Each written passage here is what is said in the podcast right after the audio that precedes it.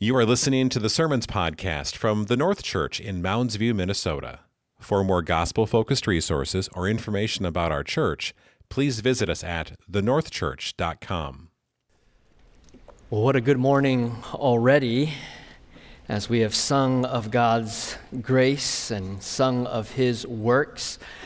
If you have a Bible, let me invite you to turn in your Bible to Psalm 92 this morning. This is where we're going to be in our sermon text this morning. Psalm 92. And it's a joy this morning as we celebrate what God has done. We're not celebrating us, but we're celebrating who God is and what He has done, and His works are good. And so now we want to hear God's word from Psalm 92. Listen with me. A psalm, a song for the Sabbath. It is good to give thanks to the Lord, to sing praises to your name, O Most High, to declare your steadfast love in the morning and your faithfulness by night to the music of the lute and the harp, and to the melody of the lyre. For you, O Lord, have made me glad by your work. At the works of your hands I sing for joy. How great are your works, O Lord! Your thoughts are very deep.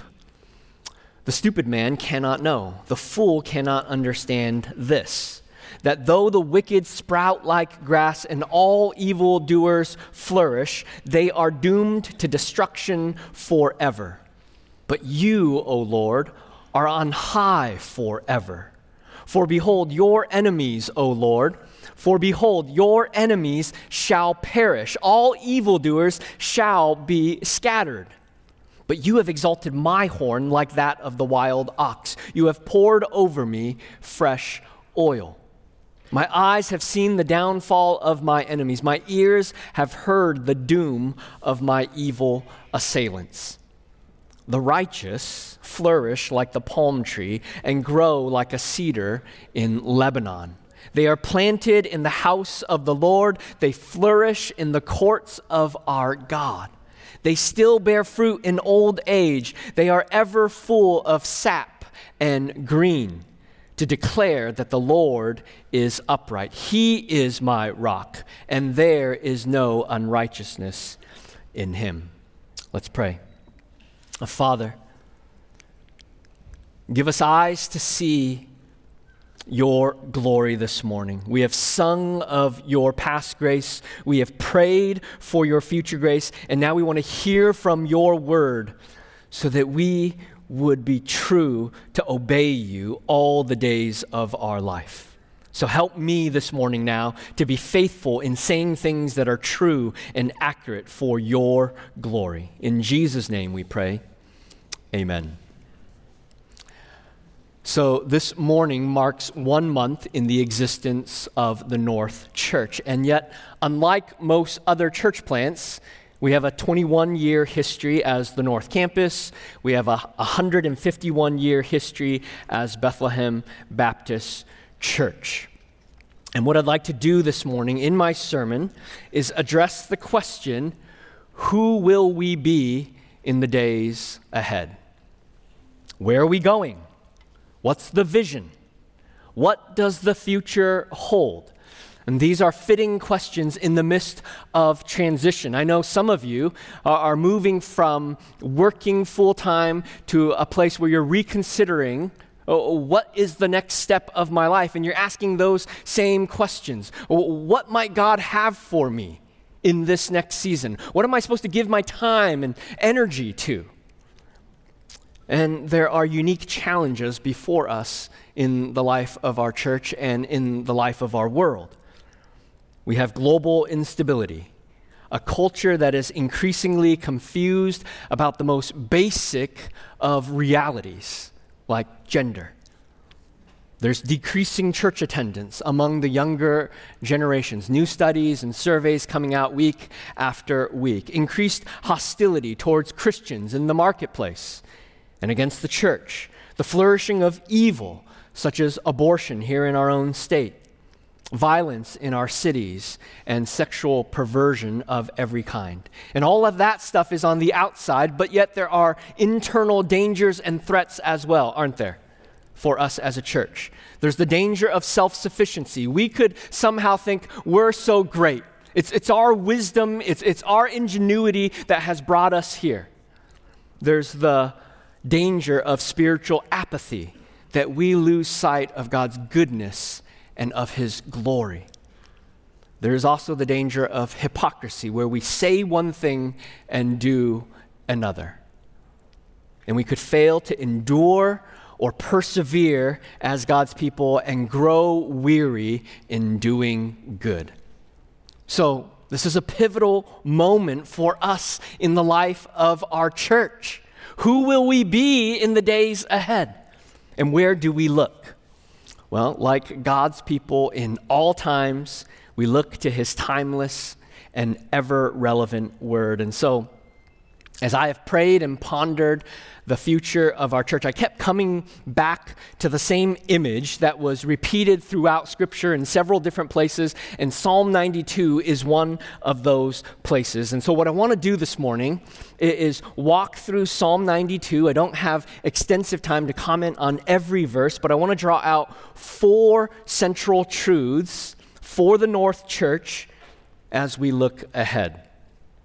As we ask, who will we be moving forward? I believe that God has a word for us from Psalm 92. And then afterwards, I hope to share a few more words about where I believe God is leading us as a church. So, Psalm 92.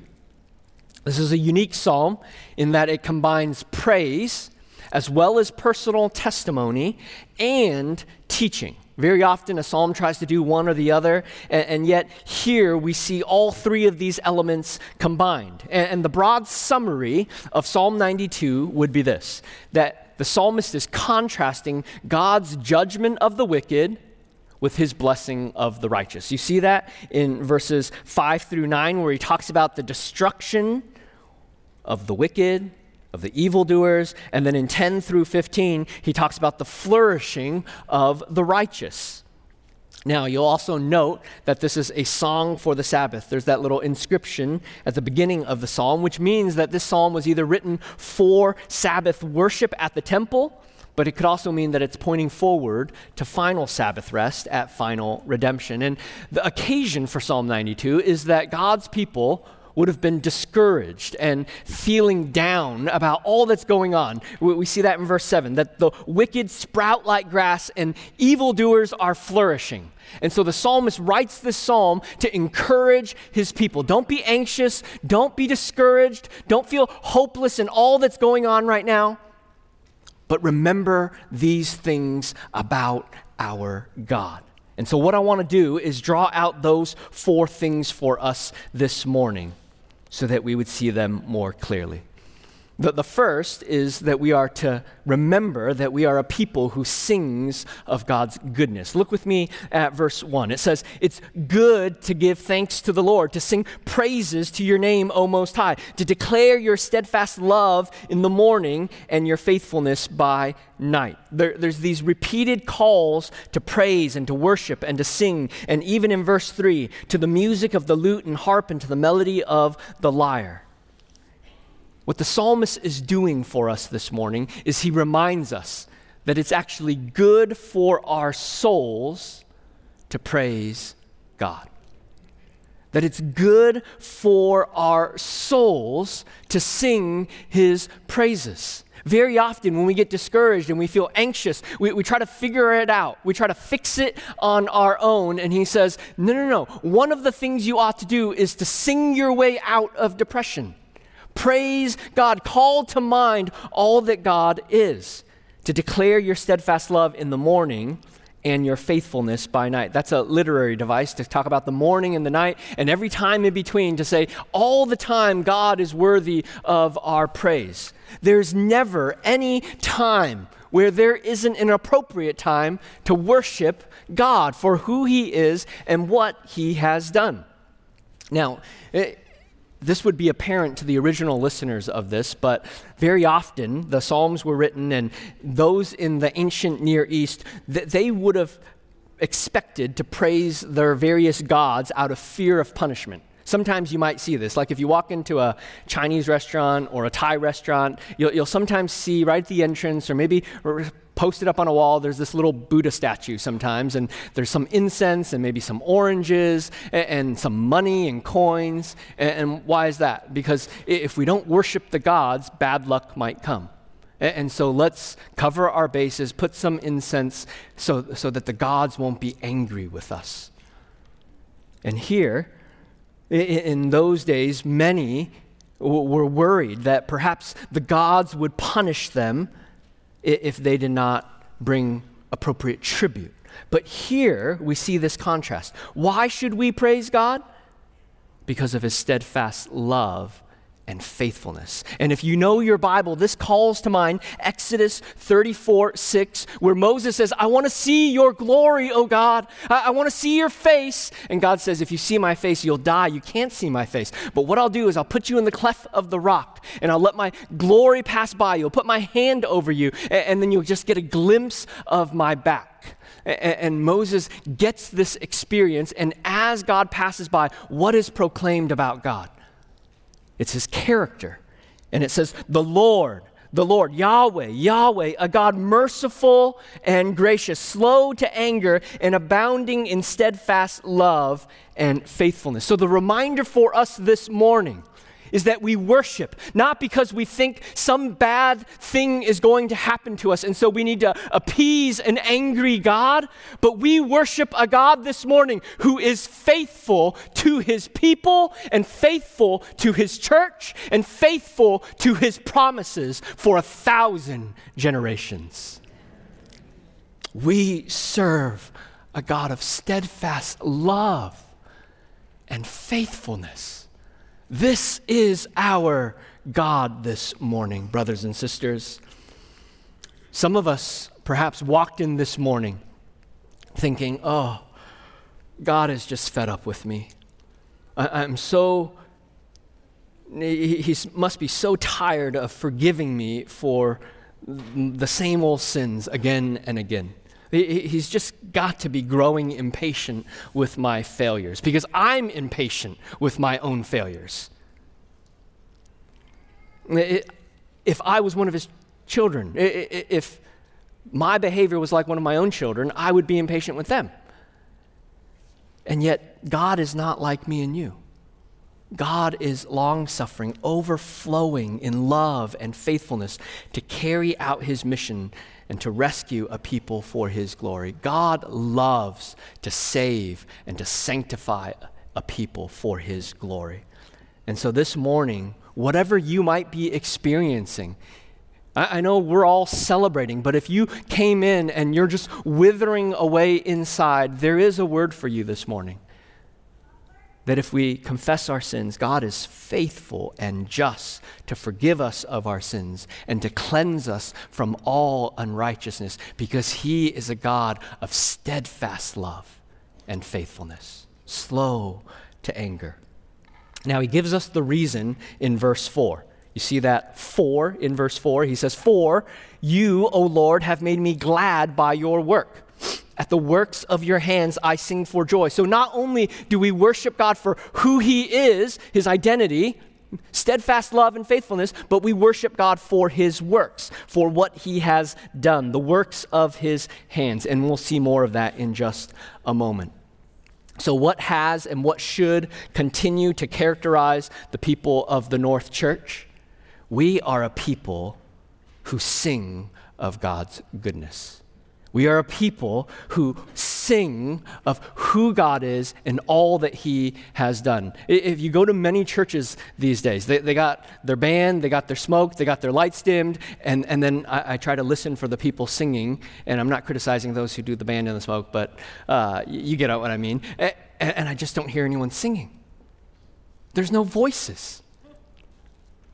What we will be and have been is a people who will lift our voices together in worship of our God. God forbid we become a church where we are filled with consumers and audience and spectators that watch others do it but don't do it ourselves. Let's be a people who sing not just because we sing, because it's an overflow of our hearts and of our faith that is rooted deeply in who God is and all that He has done. We are a singing people because we have tasted and seen that the Lord is good. He is so good. He has sustained us, and we'll do it through tears and arms lifted when we've just lost a spouse, and we say, He will hold me fast. And we'll do it in moments of joy, and we'll say, God is so good. He, he saved my children or grandchildren or my spouse or whoever else. The song that we sing, the songs that we sing here, are preparing us for eternity. That's what we will do in the presence of God, and we are rehearsing what we will do on our deathbeds, brothers and sisters. We're practicing for our most vital moments, and perhaps in the coming days, what we'll sing in our prison cells, how we'll remind ourselves of the truth that never fails. If the day ever comes where legal authorities demand that we not sing, Let's sing. We would rather let them cut out our tongues than not sing God's praises. The rocks themselves will cry out. So let's be a singing people. The second thing we see, verses 5 to 9, we're to sing of God's goodness, and now we're to know God's greatness. We're to know God's greatness. Verse 5 says, How great are your works, O Lord! Your thoughts are very deep. So God's ways are great and unknowable. And then he says, The stupid man cannot know, the fool cannot understand this. This sounds a lot like Paul in Romans 11:33. Oh, the depth of the riches and wisdom and knowledge of God, how unsearchable are his judgments, how inscrutable are his ways. He's saying God's thoughts are far above our own, and yet let me try to expound what they are, he says. And now he turns in verse 7 that though the wicked sprout like grass and all evildoers flourish, they are doomed to destruction forever. But you, O Lord, are on high forever. For behold, your enemies, O Lord, for behold, your enemies shall perish, all evildoers shall be scattered. What the psalmist is saying here is that it looks like to the appearance of the righteous looking in that the wicked seem to flourish. They sprout up like grass. They're, they're making success. They're making lots of money. They're doing just fine. And he says, The fool and the stupid man cannot understand that they are actually doomed to destruction. The wicked will not go far. The psalmist reminds us to know God's greatness revealed in his judgment of mankind. That we are to know his greatness in his judgment. So that when we see the persecution of Christians or human trafficking or the pornography industry raking in billions, or drug cartels, or the abortion industry, or the horrific mutilation of children's bodies according to the transgender ideology, or the oppression of the vulnerable, or those who commit senseless violence, we can be reminded of this truth. God's judgment is coming. And what does that do for us when we're reminded, when we know of God's greatness and judgment? It frees us from anxiety and it gives us hope. It frees us from anxiety and it gives us hope. There's, there's those who might say, Where's your God? Let him strike me with lightning.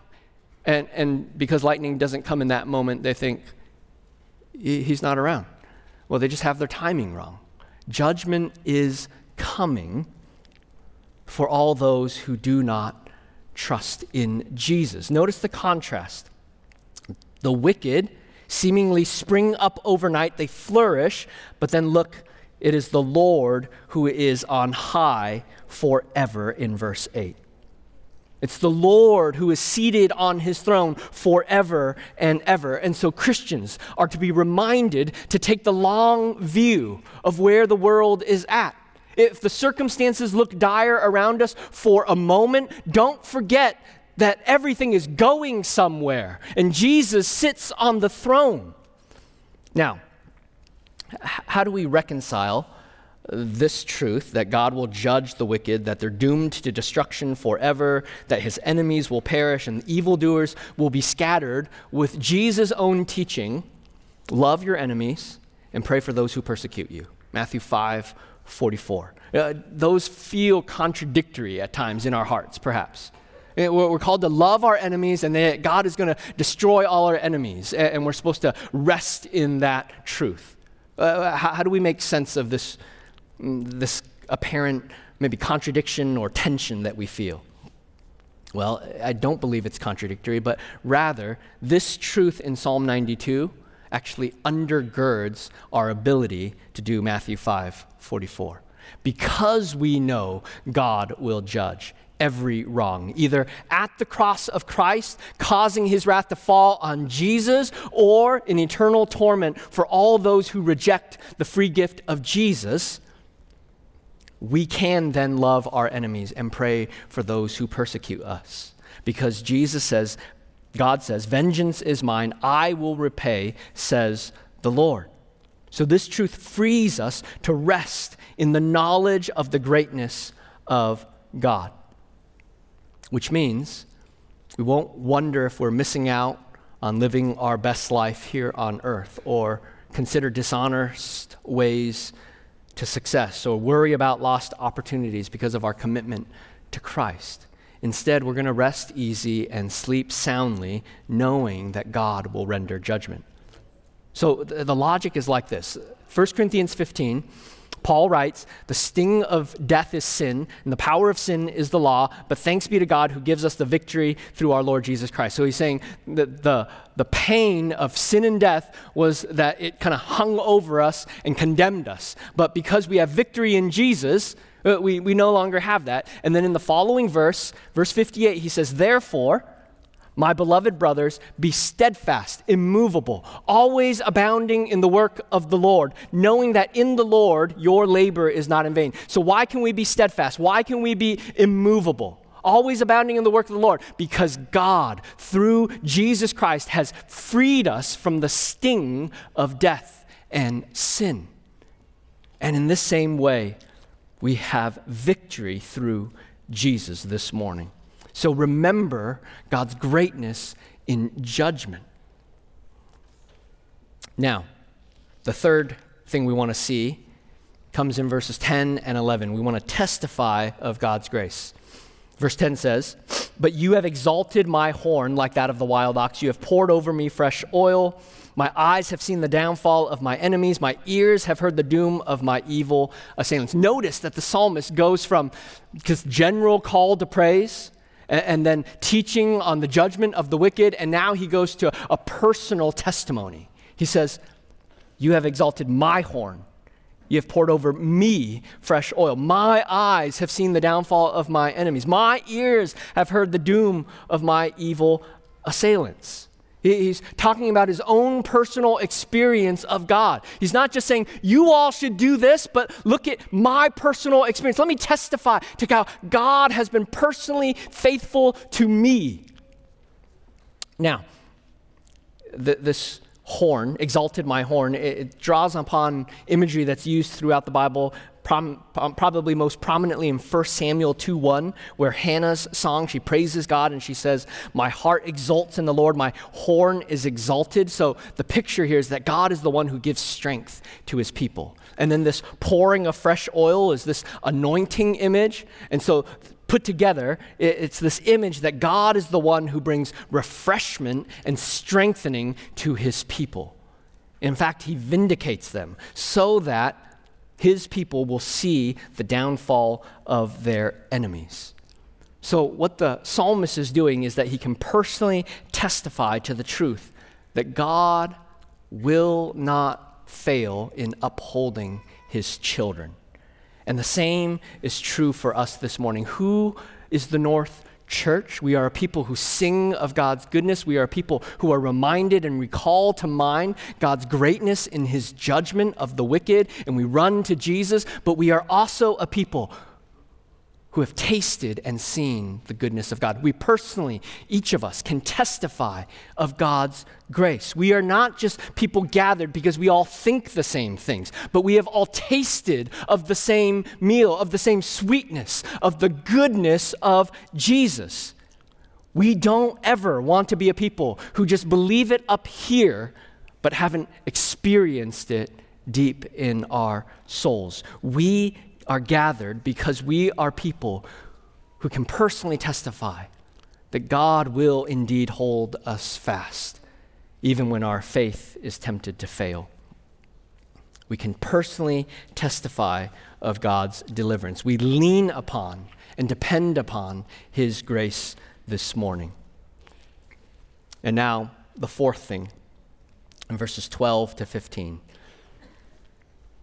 Trust in God's guarantee. Trust in God's guarantee. Verse 12 says, The righteous flourish like the palm tree and grow like a cedar in Lebanon. They're planted in the house of the Lord. They flourish in the courts of our God. They still bear fruit in old age. They are ever full of sap and green.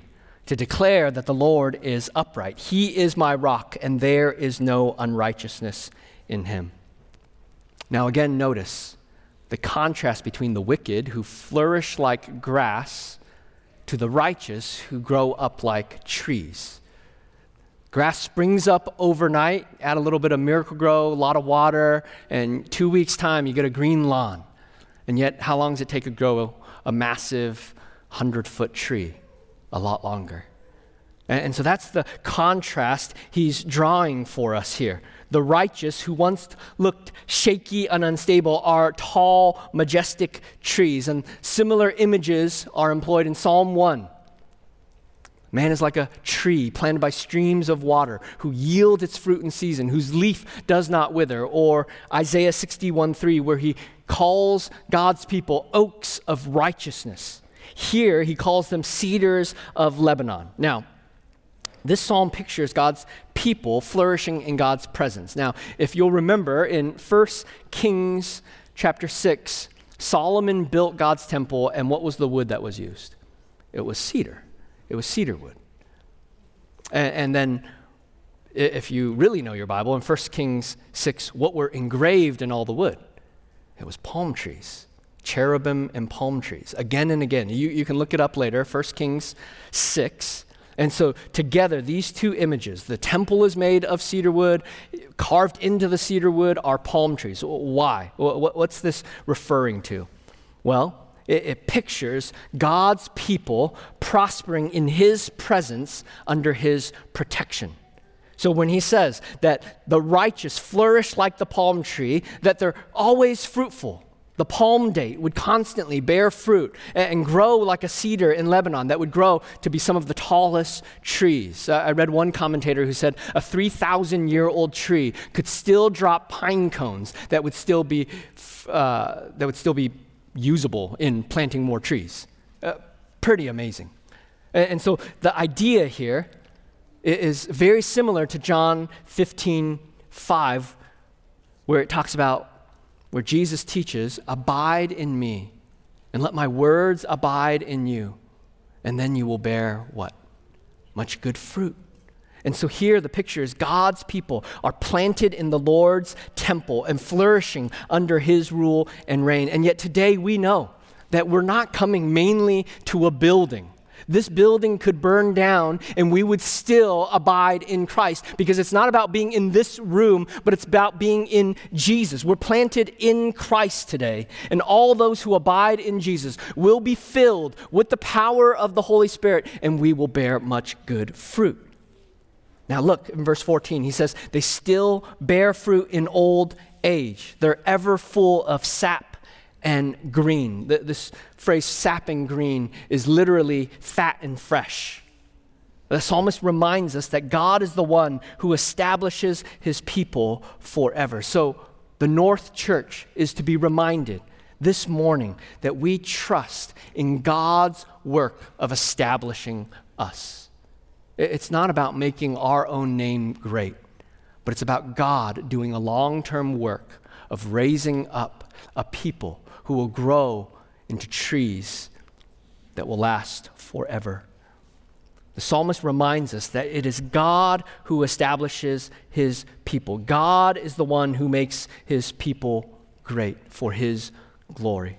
And just by way of application to some of our senior saints this morning, do you notice that even in old age, they bear fruit, ever full of sap and green? So I don't care if you're 50 or 60 or 70 or 80 or 90 or in your hundreds if you're fat and fresh, full of green, full of sap, and the Lord's not yet done with you. You saw the kids up here, and then you saw the choir up here, and we need every person, infant through 80 and 90 and 100. We need every individual putting their hand to the plow together for the advance of Christ's kingdom. No one is unneeded. No one is able to be sitting on the sidelines in the midst of this work. This psalm reminds us that we need every saint laboring together, seeking to finish well.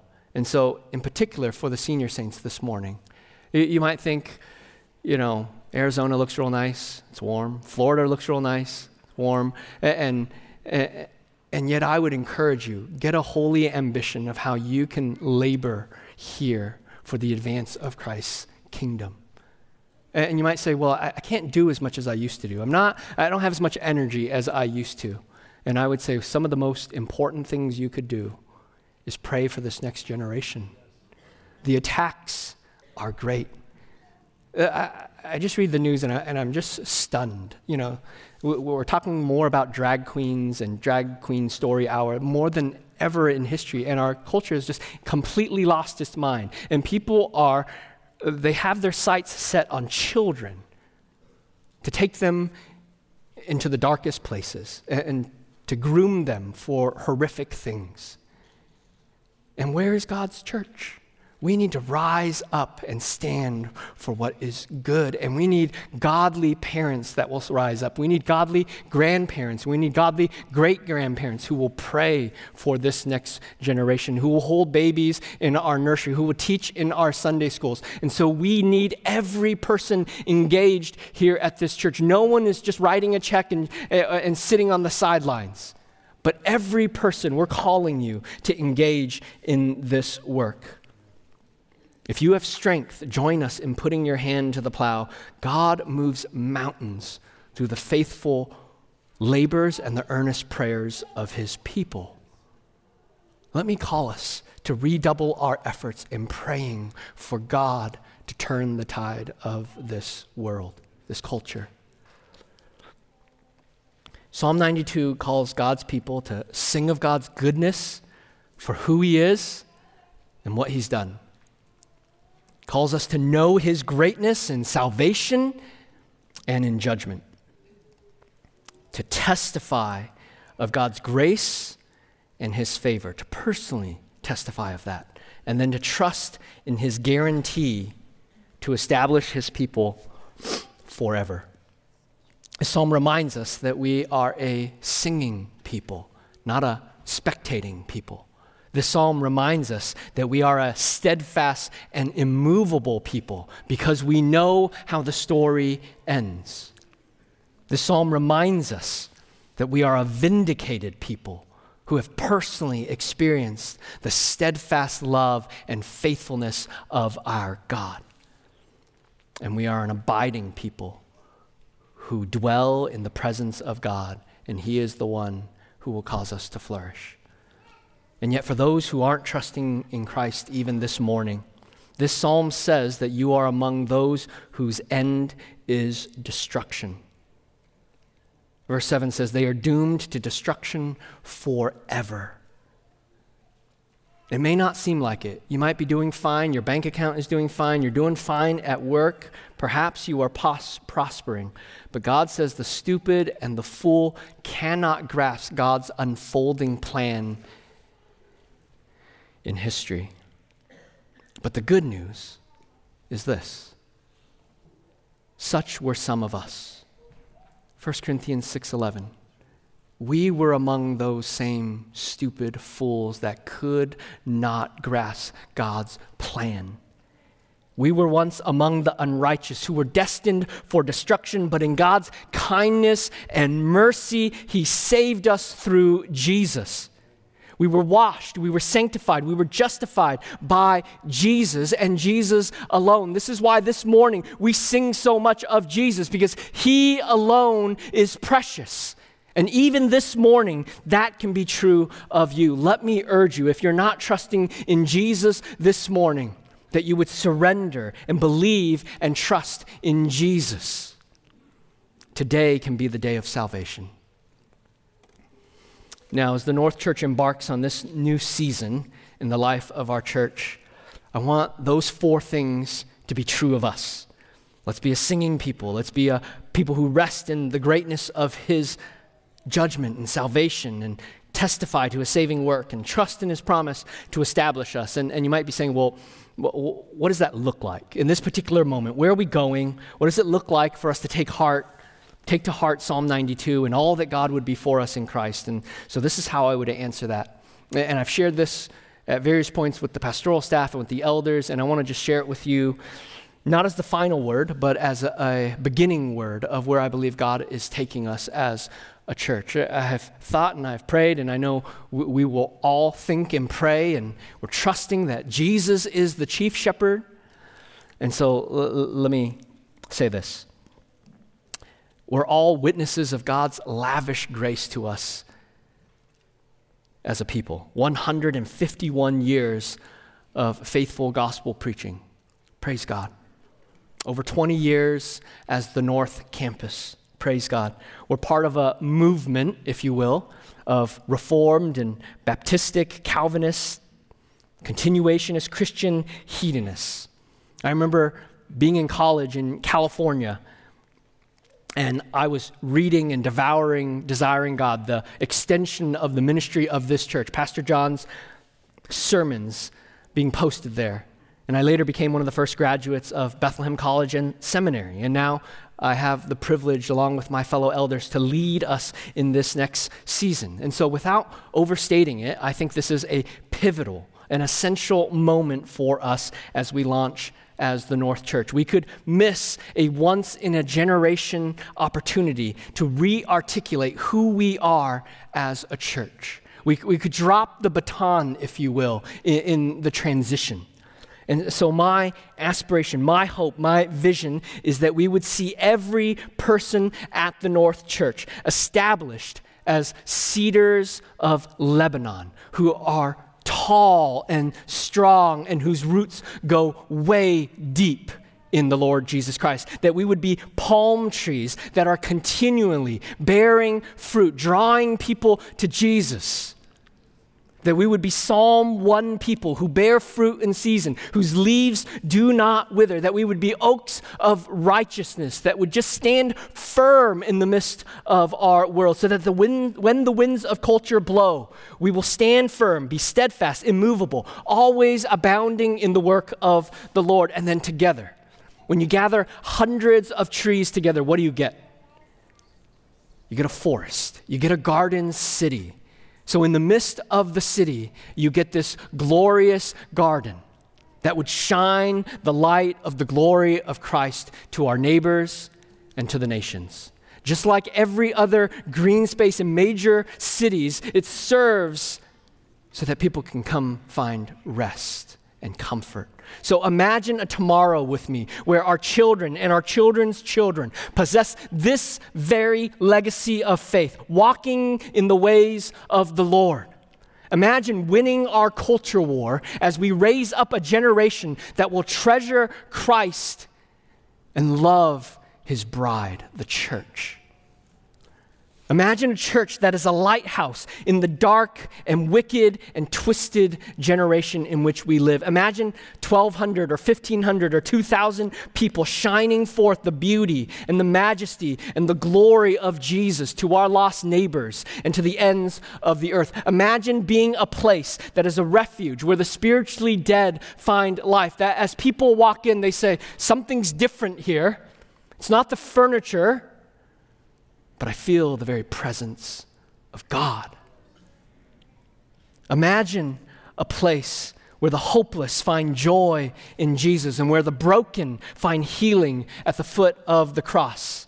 Imagine sending out some of our people in the coming years to plant more healthy churches that will proclaim Christ and multiply this vision. And imagine finally sending out global partners to an unreached and unengaged people group so that some who have never heard the name of Jesus would hear it for the first time. So now is the time for us to rise up as a new generation that will make much of Christ. Just like Joshua's words before his death Will we choose this day for us and our families that we will serve the Lord? And I believe by God's grace that the best days for this people are not behind us, but ahead of us. And so this will require risk and partnership and sacrifice to free us for the future. Imagine what we could do if we were debt free. Imagine what we could do if we had more space for classrooms. Imagine how we can position ourselves for the future and for the next generation. If we paid off our debt in the next three years, we could invest our time and money and energy for the next 25 years into our children and neighborhoods and to the nations. I'm not launching a building campaign.